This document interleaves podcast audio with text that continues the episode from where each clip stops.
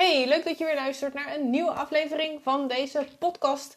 En ehm, ook vandaag ga ik weer iets interessants met je bespreken, met je doornemen, ehm, al zeg ik het zelf.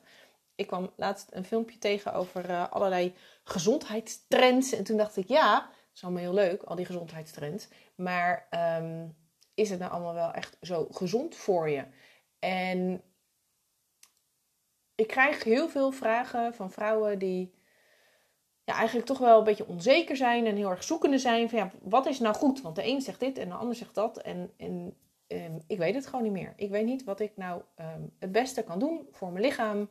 Om ervoor te zorgen dat ik, uh, dat ik zwanger kan worden. Ik zit natuurlijk heel erg in die um, hoek waar vrouwen over het algemeen heel erg bezig zijn met hun gezondheid en vooral met voeding. En ik snap dat die verwarring ontstaat, omdat er zoveel, ja, toch ook wel tegenstrijdige berichten zijn. En um, ik kijk niet heel veel reguliere tv, maar soms uh, kijken we wel tv en dan zie ik de reclames voorbij komen. En dan, ja, ik krijg er altijd een beetje de kriebels van, waarin allerlei dus de gezondheidstrends, onder andere die ik vandaag met je ga doornemen, um, heel erg aangeprezen worden, heel erg gepusht worden in um, de reclameblokken.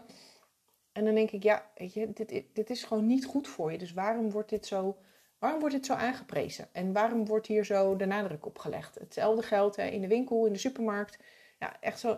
Inmiddels is zo'n 90% 85, 90% van wat er in de supermarkt te vinden is, eigenlijk niet heel erg bevorderlijk voor je, um, voor je gezondheid. En toch wordt het heel veel aangeprezen. Um, ik hoor het in de gesprekken die ik voer met vrouwen die zeggen van ja, maar ik drink, ik noem maar wat, plantaardige melk.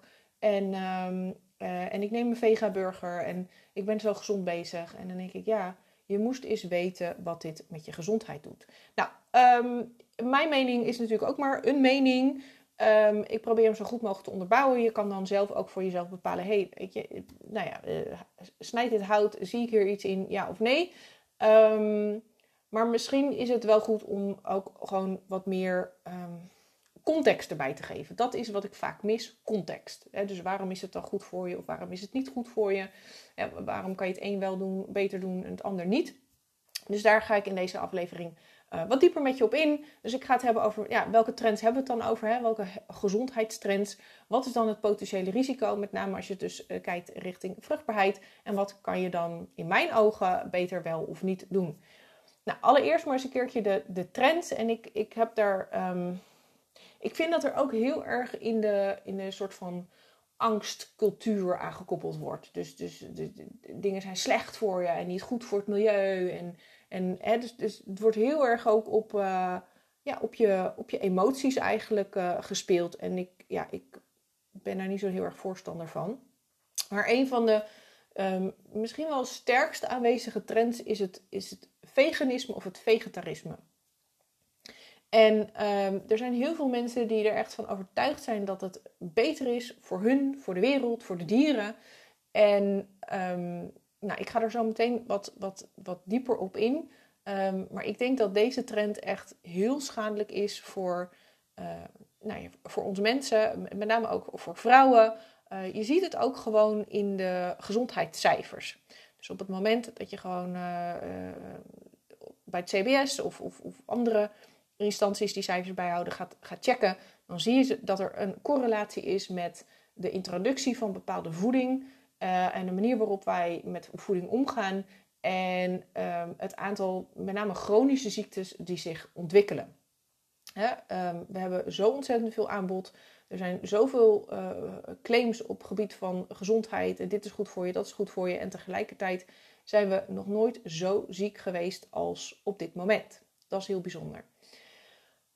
Um, sterke bewerkte voeding valt natuurlijk ook een beetje in de, in de, ja, categorie wat ik net zei. Hè. Het overgrote deel wat in de supermarkt te vinden is, en dat is voor verreweg de meeste mensen, is dat natuurlijk de plek waar ze hun boodschappen halen.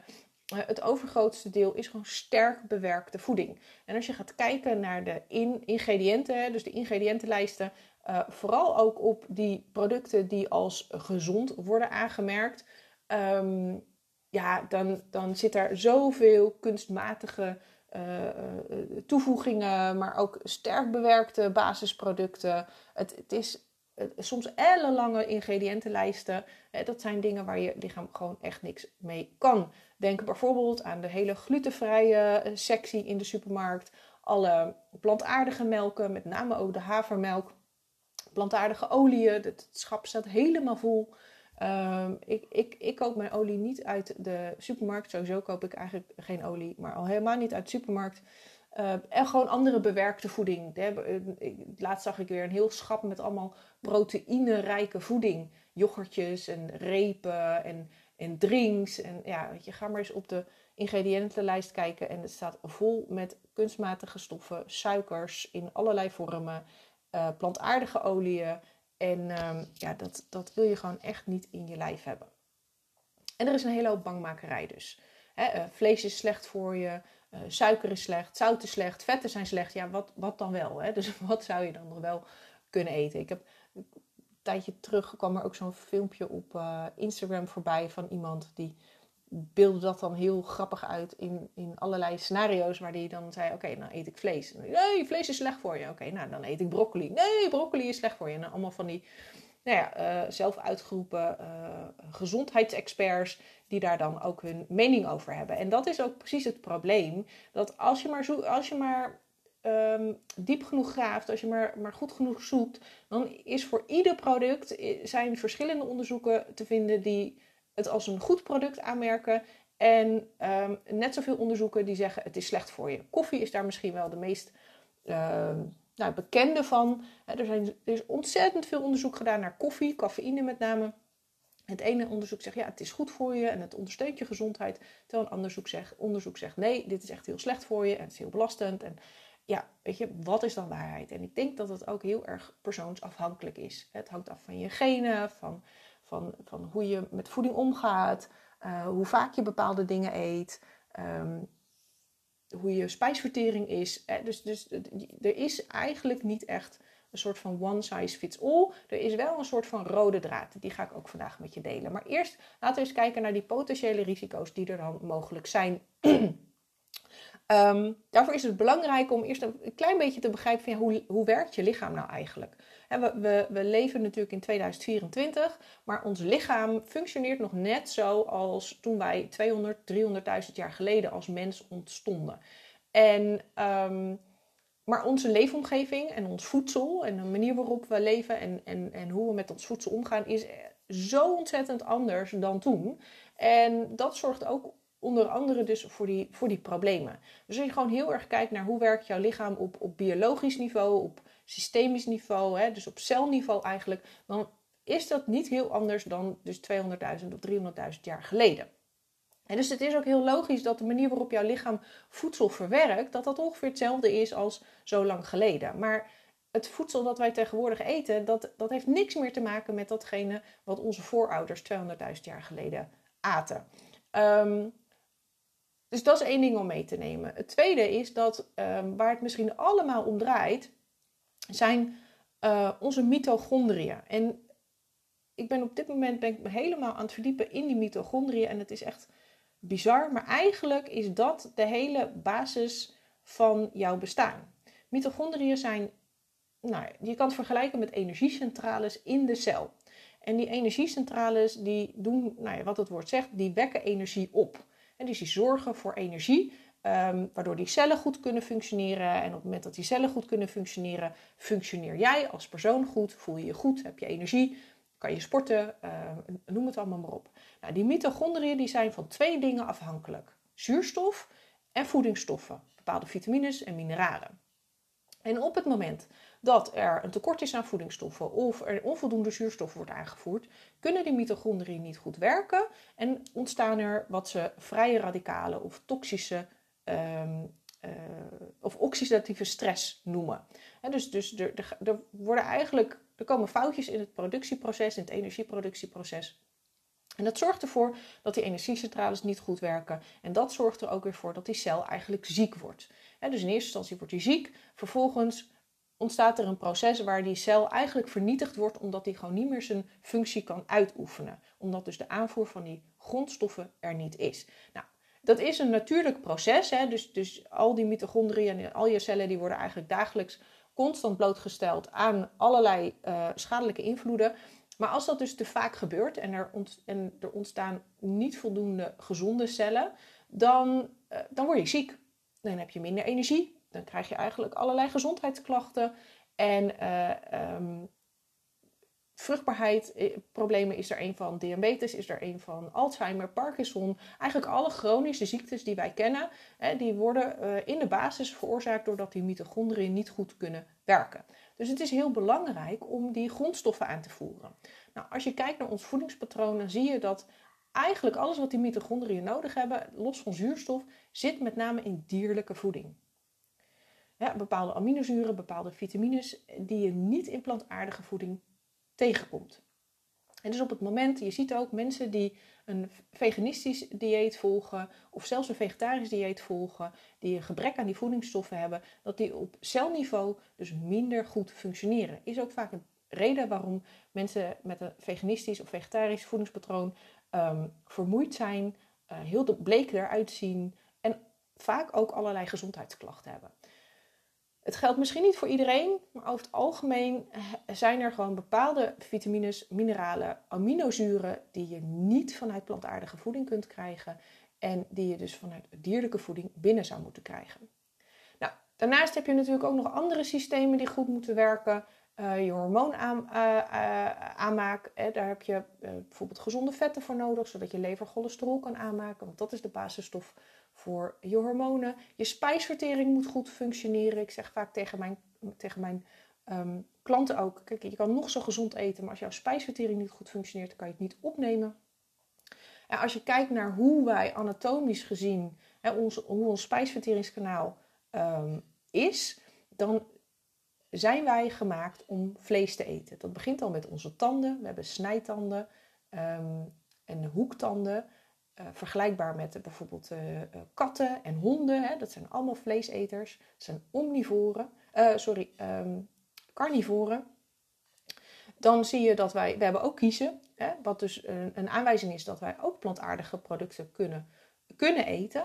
Maar ons spijsverteringskanaal is eerder gemaakt voor een dierlijk voedingspatroon dan een plantaardig voedingspatroon. Het begint met je maagzuur, superzuur, vergelijkbaar met uh, de carnivoren? De, de, dieren, de, uh, de, de katachtige en de hondachtige.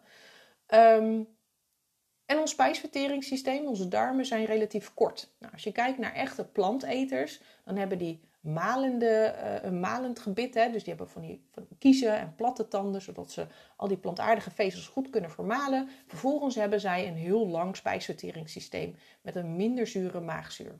Dus, dus er is gewoon veel langer voor nodig om die plantaardige producten goed te kunnen verteren. Wil niet zeggen trouwens dat je helemaal geen plantaardige producten kunt eten. Alleen de vraag is of dat, als je dat alleen maar eet, of dat zeg maar optimaal is. Als je dan gaat kijken naar bijvoorbeeld de potentiële risico's van een vegan of een vegetaristisch vegetarisch dieet, dan zie je dus een bepaald eh, tekort aan essentiële voedingsstoffen, met name eiwitten. Plantaardige producten hebben ook eiwitten, maar die zijn gewoon minder goed opneembaar. En per gram is, heb je, um, is er minder eiwit beschikbaar. Dus stel je wil vanuit planten wil je uh, je eiwitten binnenkrijgen, dan zul je een grote hoeveelheid koolhydraten ook binnenkrijgen, oftewel calorieën. Terwijl als je het vanuit dierlijke eiwitten binnenkrijgt, is de calorische laag, uh, lading vaak veel lager. En dus je hebt eigenlijk meer eiwit per gram product.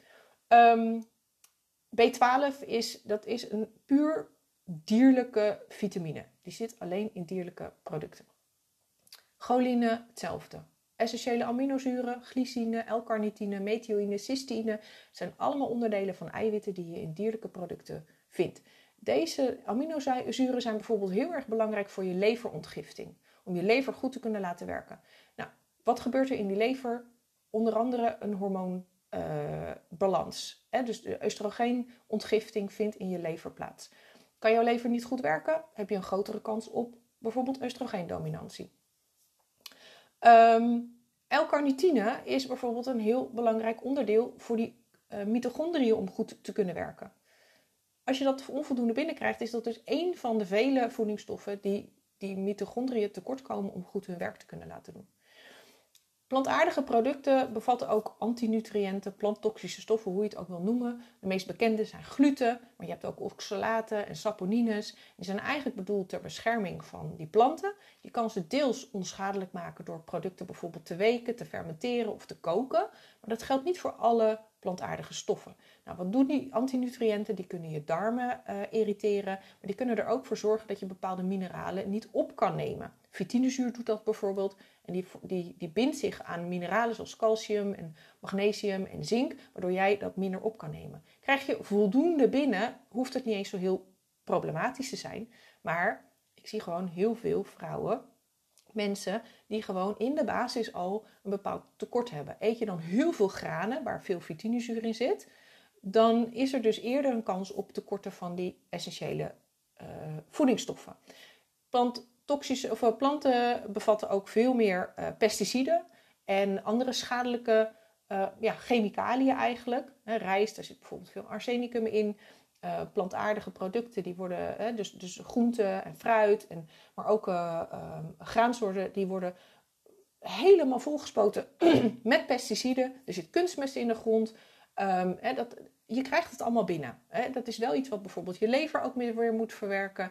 En dus je ziet ook heel vaak dat er toch wel um, hoge hoeveelheden zware metalen of andere toxische stoffen in een lichaam zitten. En dat, dat verhindert allemaal ja, je gezondheid, maar ook dus je vruchtbaarheid. Nou, ik had het net al over die hoge calorische inname van plantaardige producten om aan je uh, eiwitbehoeften te komen. dus dat speelt mee. Dat werkt overgewicht in de hand, maar ook omdat het bijvoorbeeld je insulinehuishouding verstoort. Um, vooral de koolhydraten, de, de, de granen, die zorgen voor een hogere, uh, voor meer schommeling van je bloedsuiker, met name dus de aanmaak van insuline. Nou, dat kan uiteindelijk kan dat tot vruchtbaarheidsproblemen leiden, want hoge insulinewaardes die zorgen ervoor dat je um, eicelontwikkeling vermindert. Maar het kan bijvoorbeeld ook overgewicht in de hand werken. Um, overgewicht kan uiteindelijk leiden tot insulineresistentie en dat kan uiteindelijk weer leiden tot diabetes. Je ziet dat er heel vaak uh, intoleranties en allergieën ontstaan. Um, meestal vanuit die planttoxische stoffen, maar ook omdat dus bepaalde voedingsstoffen niet binnenkomen om bijvoorbeeld je darmwand goed te, te laten functioneren uh, of te herstellen. Um, intoleranties zijn bijvoorbeeld glutenintoleranties. Natuurlijk, uh, er zijn ook mensen die hebben intoleranties voor bijvoorbeeld koemelk. Hoewel je daar vaak ziet dat dat komt door het bewerkingsproces en niet zozeer door de koemelk op zich dus als ze rauwe melk of een uh, A2-melk gaan uh, drinken, dan hebben ze geen last van die intoleranties. Um, vaak zie je ook een gebrek aan energie en dat heeft dus alles te maken met het feit dat die mitochondriën, die energie produceren, dus niet de juiste uh, voedingsstoffen binnenkrijgen om die energie te kunnen produceren. Waardoor je vermoeid raakt en het is niet per se beter voor natuur en dier. Veel um, plantaardige producten, zoals ik net al zei, die worden geplant op hele grote velden. Die, die, die bodem zit vol met kunstmest om de planten snel te laten groeien. dat snelle groeien dat zorgt ervoor dat ze minder goed verteerbaar zijn, dat ze eerder problemen opleveren. Vervolgens wordt het allemaal bespoten met pesticiden. En als er geoogst gaat worden, dan zijn er heel veel kleine dieren die daardoor um, eigenlijk gedood worden denk dan aan muizen, konijnen, misschien zelfs vosjes, maar ook bijen en andere insecten die heel belangrijk zijn voor het hele ecosysteem. Maar die worden allemaal vernietigd op het moment dat die plantaardige producten geoogst worden. Want zo'n zo'n, hoe heet het, zo'n, zo'n, zo'n maaimachine of zo'n, zo'n oogstmachine, ja, die houdt natuurlijk geen rekening met de dieren die tussen al die gewassen leven. Ik ben het niet eens met de, uh, zeg maar de reguliere veeteelt, want dat is inderdaad niet, niet goed voor ons, niet goed voor het dier, maar zeker ook niet goed voor het milieu. Maar dat is ook de reden waarom ik bijvoorbeeld mijn vlees koop van lokale instanties, waar, bij boeren, waar de dieren gewoon buiten hebben geleefd, waar ze meer in hun natuurlijke habitat hebben geleefd. En gelukkig zijn die initiatieven er steeds meer. En daar zie je dat als je het bijvoorbeeld hebt over de hele stikstof- en koolstofuitstoot, dat op het moment dat die dieren dus veel meer vanuit in hun natuurlijke omgeving kunnen leven, dat er juist een, veel uh, uh, positievere ontwikkeling is op die CO2-uitstoot. Dus veel minder CO2-uitstoot. Juist uh, zelfs er zijn scenario's waarbij het een negatieve CO2-uitstoot heeft. Dus dat er meer CO2 verbruikt wordt dan dat er gecreëerd wordt. Nou, ik ga hier niet heel erg diep op in. Uh, vind je dit heel interessant? Er zijn verschillende boeken over die, uh, die, die hier heel diep op ingaan. Ik vind vooral Sacred Cow vind ik een hele goede, uh, omdat hij alle aspecten eigenlijk benadert. Dus niet alleen maar je moet vlees eten, maar ook echt onderbouwd hoe dat allemaal werkt, hoe zo'n CO2-kringloop eruit ziet. Um, hoe het leven zou zijn als we inderdaad geen dieren zouden hebben. Nou, noem het maar op. Um, dus dat is echt wel een aanrader als je hier meer over wil weten. Nou, dan hebben we ook nog de sterk bewerkte voeding. Hè? Dan denk bijvoorbeeld aan de havermelk en het kunstvlees. Hè? Dus de, de, de vega-burgers, de vega-kipstukjes. Uh, daarvan uh, wordt vaak gedacht dat het gezonder is, dat het beter is. Nou, het zijn allemaal in de basis plantaardige producten die enorm sterk bewerkt zijn. Ga maar eens op een ingrediëntenlijst kijken. Er zit eigenlijk niks natuurlijks meer in. Um, dat is enorm moeilijk voor je lichaam om daar iets mee te doen, om daar nog voedingsstoffen uit te halen. Daarbij heeft bijvoorbeeld een havermelk, er zit weinig voedingswaarde in. Er zit wel uh, een hele. Um, je bloedsuiker schiet er wel ineens door omhoog. Hè? Dus dat zorgt weer voor meer insuline. Meer insuline, zei ik net al, heeft een negatief effect op je gezondheid, maar zeker ook op je vruchtbaarheid. Uh, plantaardige olie is een hele hardnekkige. Plantaardige olie is ook sterk bewerkt. Is, uh, heeft, uh, levert dus eigenlijk veel oxidatieve schade op in je lichaam. Zorgt voor laaggradige ontstekingen. En het verstoort ook je omega-3 en omega-6 balans. Dus meer ontstekingen in je lichaam, stress voor je lichaam, is meer cortisol in je lichaam. Heeft allemaal een negatief effect op je gezondheid, je hormoonhuishouding en zeker ook je vruchtbaarheid. Um, en gewoon bewerkte voeding op zich, je lichaam kan er niet zo heel veel mee. Um, het is dus ook belastend voor je lever. Hè? Dus al die stoffen die moeten langs je lever. Als er gifstoffen aanwezig zijn, dan moet dat ontgift worden. Dat moet onschadelijk gemaakt worden. Je ziet vaak dat, er, dat als je lichaam er niks mee kan, dan wordt het gewoon maar ergens, het liefst gewoon in je vetcellen opgeslagen, omdat het daar de minste schade oplevert. Um, maar dat is natuurlijk niet heel gunstig voor je hele systeem. Het heeft vaak een hele hoogcalorische waarde met heel weinig voedingswaarde. dus je krijgt heel veel calorieën binnen, je krijgt eigenlijk heel veel loze energie binnen, waar, uh, ja, nogmaals, waar je lijf niks mee kan. En de echte voedingswaarden, dus de echte voedingsstoffen die je lijf nodig heeft, die komen niet binnen. En het is ook nog eens een keer enorm belastend voor het milieu. Want waar denk je dat al die bewerkte voeding gemaakt wordt? In fabrieken. Eh, daar moeten grondstoffen heen. Dat gaat vaak per eh, vliegtuig, per vrachtwagen. Um, er, is heel veel uitstoot. Um, kortom, hè, als je dan kijkt naar belasting voor het milieu, wat is goed voor de planeet.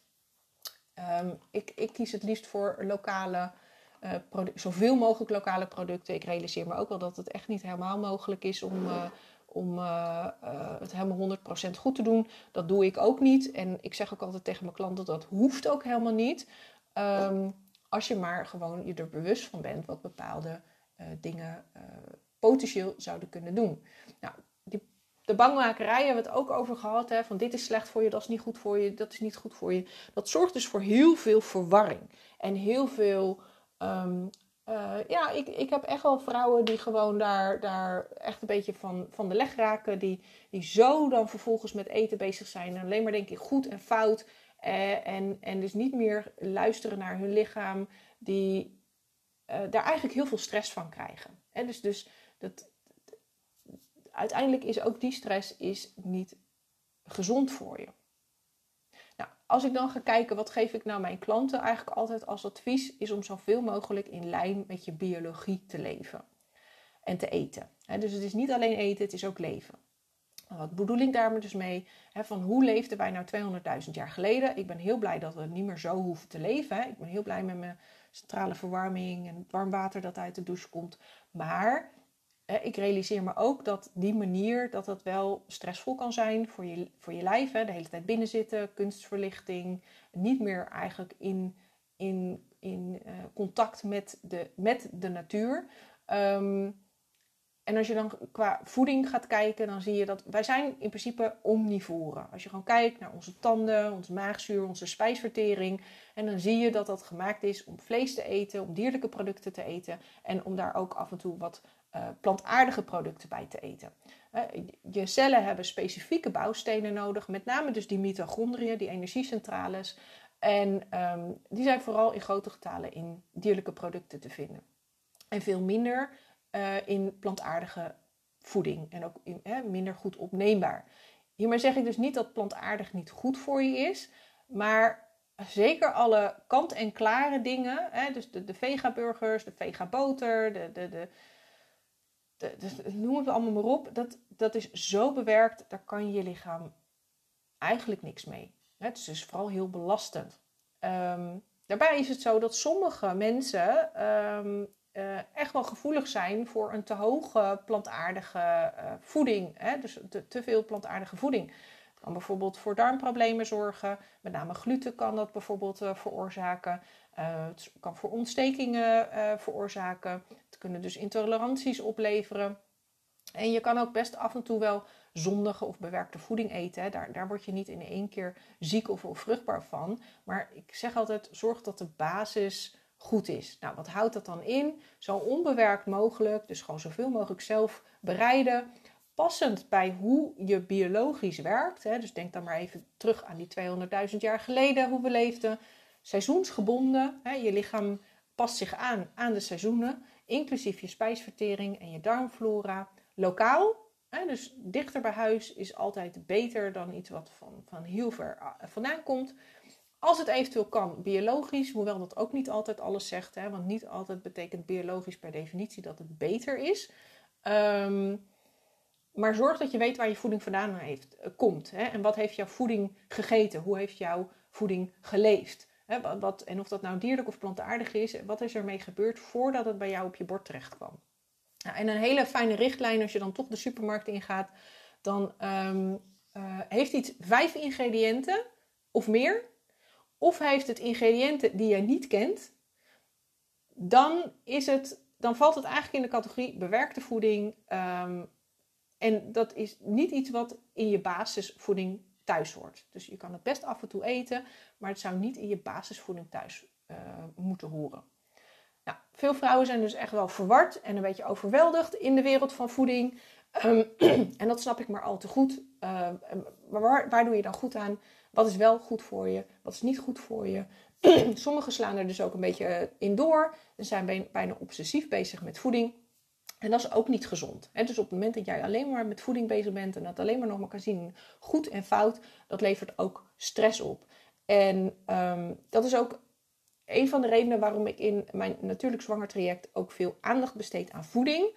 Uh, voeding dat goed voor jou is, dat ervoor zorgt dat je basis op orde is. Hè, dat er dus ook ruimte is voor misschien de de, de 20% die niet helemaal ideaal is, maar die, die prima daarin thuis zou kunnen horen.